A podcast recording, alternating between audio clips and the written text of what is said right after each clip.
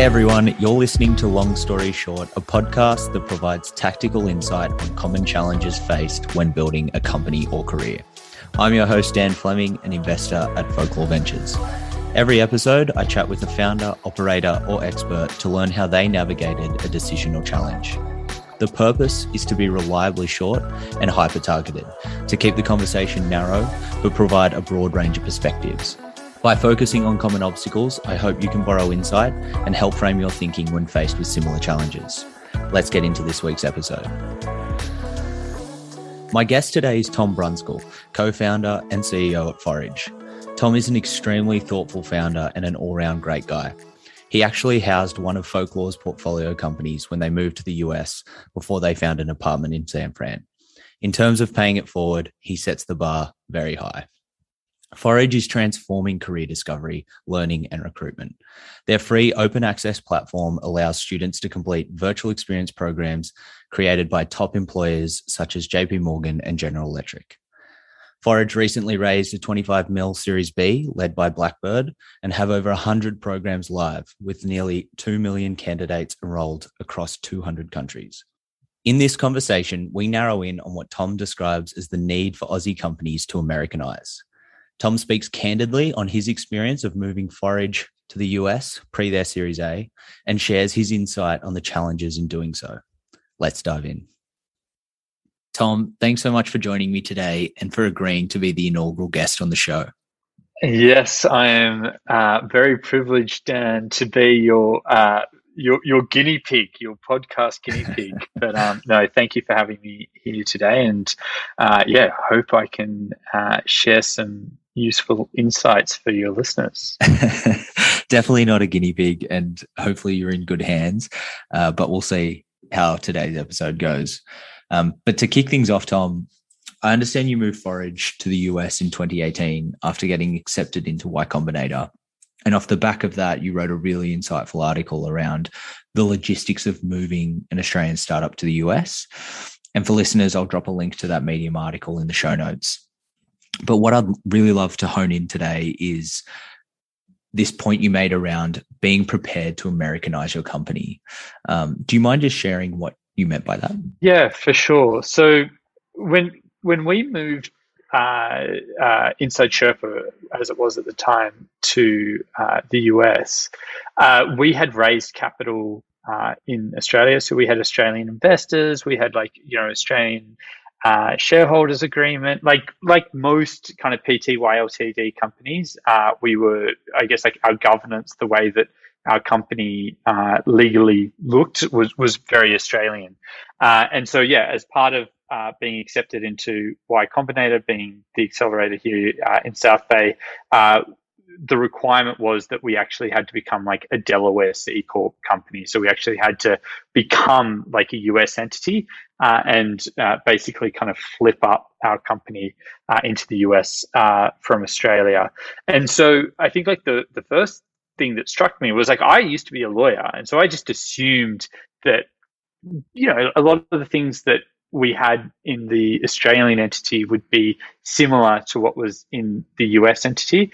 Uh, but what I learned was that those two things were were very different. Um, and and I think like if I was to like summarize uh, what the difference was, and and you know we've got fantastic uh, Australian uh, uh, funds that, that are investors in Forage, including Navitas Ventures, um, Blackbird, Transition Level Investments.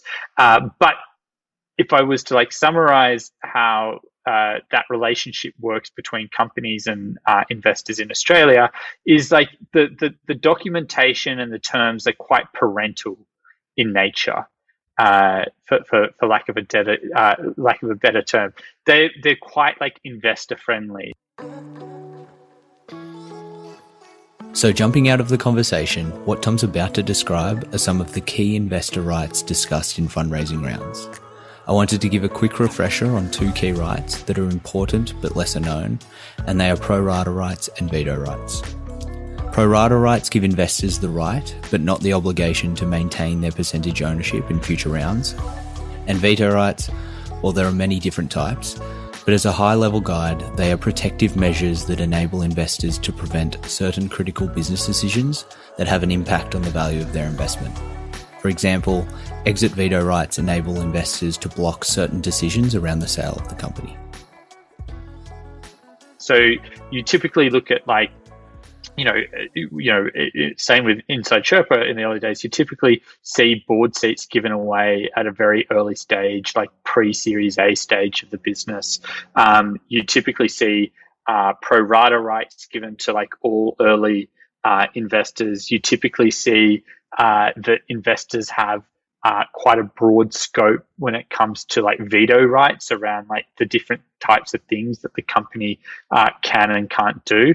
And you typically see that like companies in Australia will do priced rounds um, uh, very early on in their existence rather than using like convertible notes or like safe notes to do rounds, which are kind of you know much lighter in terms of the rights and obligations you know the, the way that that governs the relationship between like investors uh, and and and their portfolio company. So on one hand in australia you've got like this very like parental regime between uh, funds and uh, uh and their companies.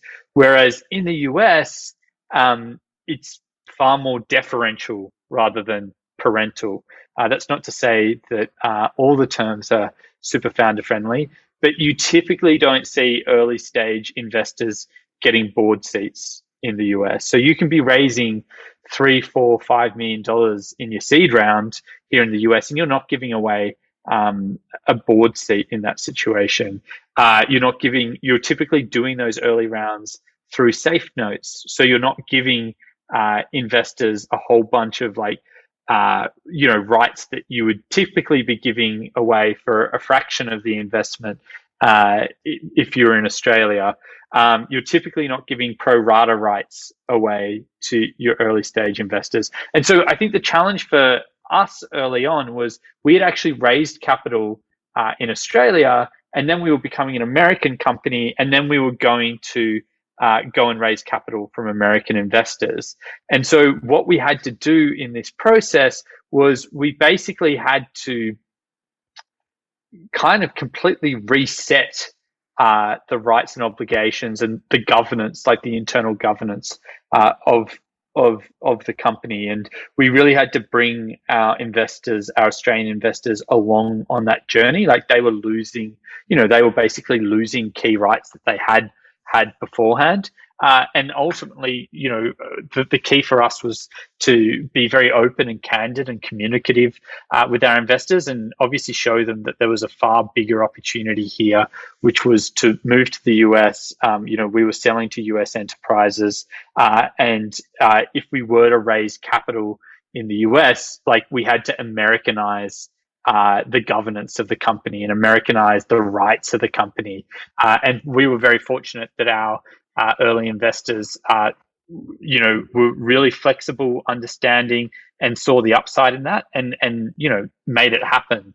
Uh, so you know, you, you you know, I hope that that happens with every company uh, that moves moves to the US. But it's certainly one thing that founders should be aware of is that you're going to have to do alongside with your US legal counsel, you're going to have to do a lot of education uh, with some of your Australian investors uh, in terms of um, letting them know that you know if you are to succeed in America, there are things that are done differently here to what they're done in Australia. So, pulling on that thread a bit further, you've highlighted a number of differences with regard to governance and rights. Do you think there are any that founders should be hyper focused on?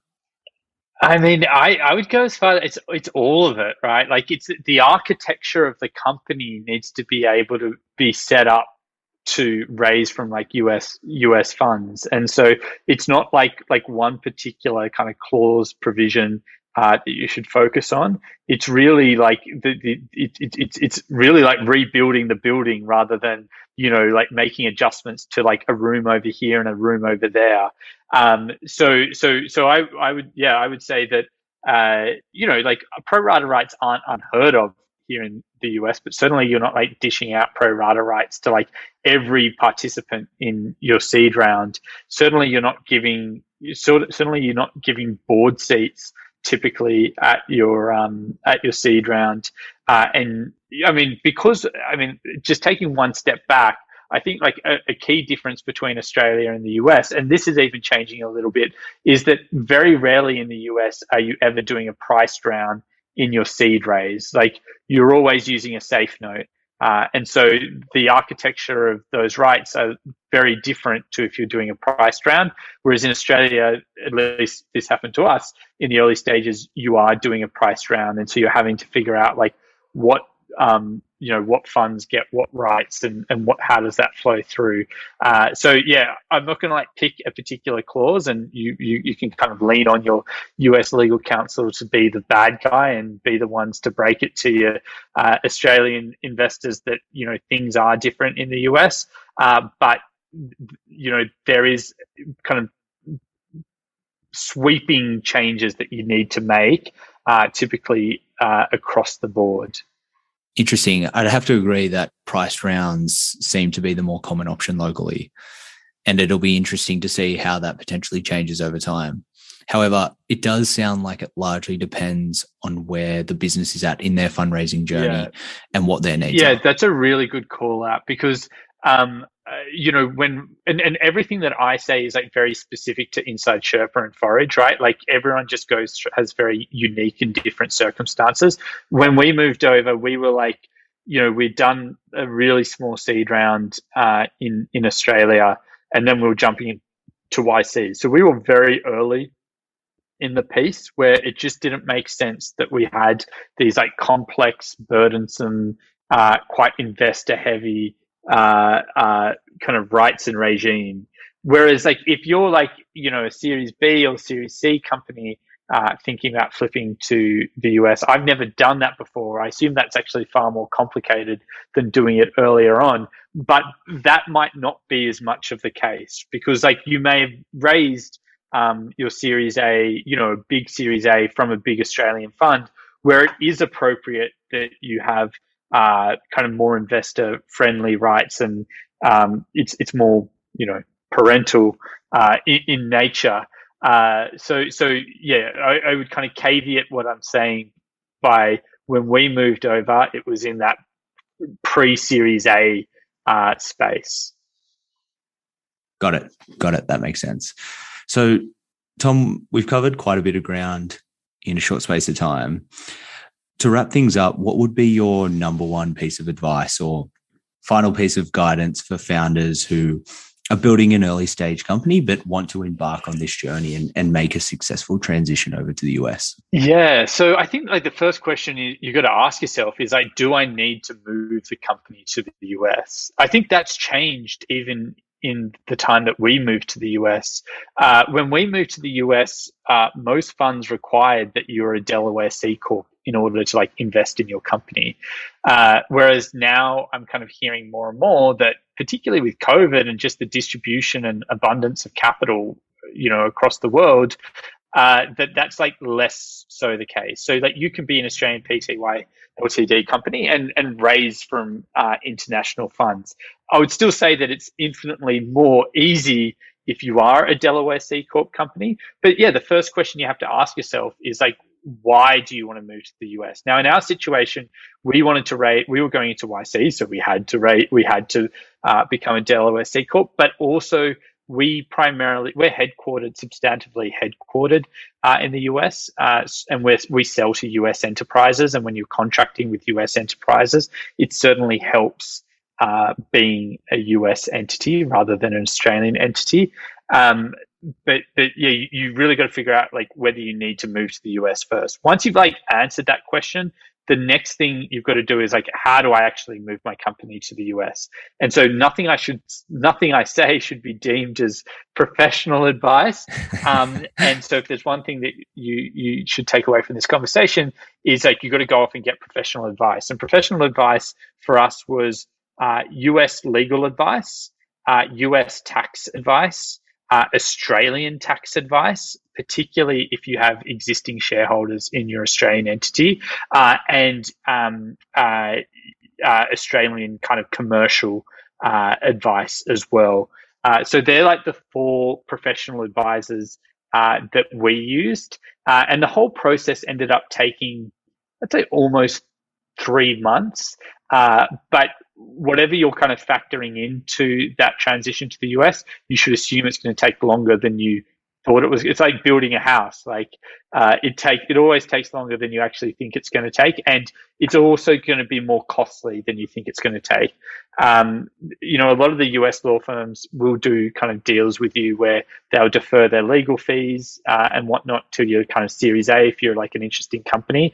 Uh, but you should also also factor that that cost is probably on the skinny end going to be somewhere between like 35 and 50k uh, to, to to really move over uh, to the US. So yeah, I think my advice is like make sure you've got solid reasons to move your company to the US, and then invest in professional advice uh, to get you over to the US. And then you know, thirdly, assume that it's going to take longer than you anticipate, and it's going to cost more than you thought.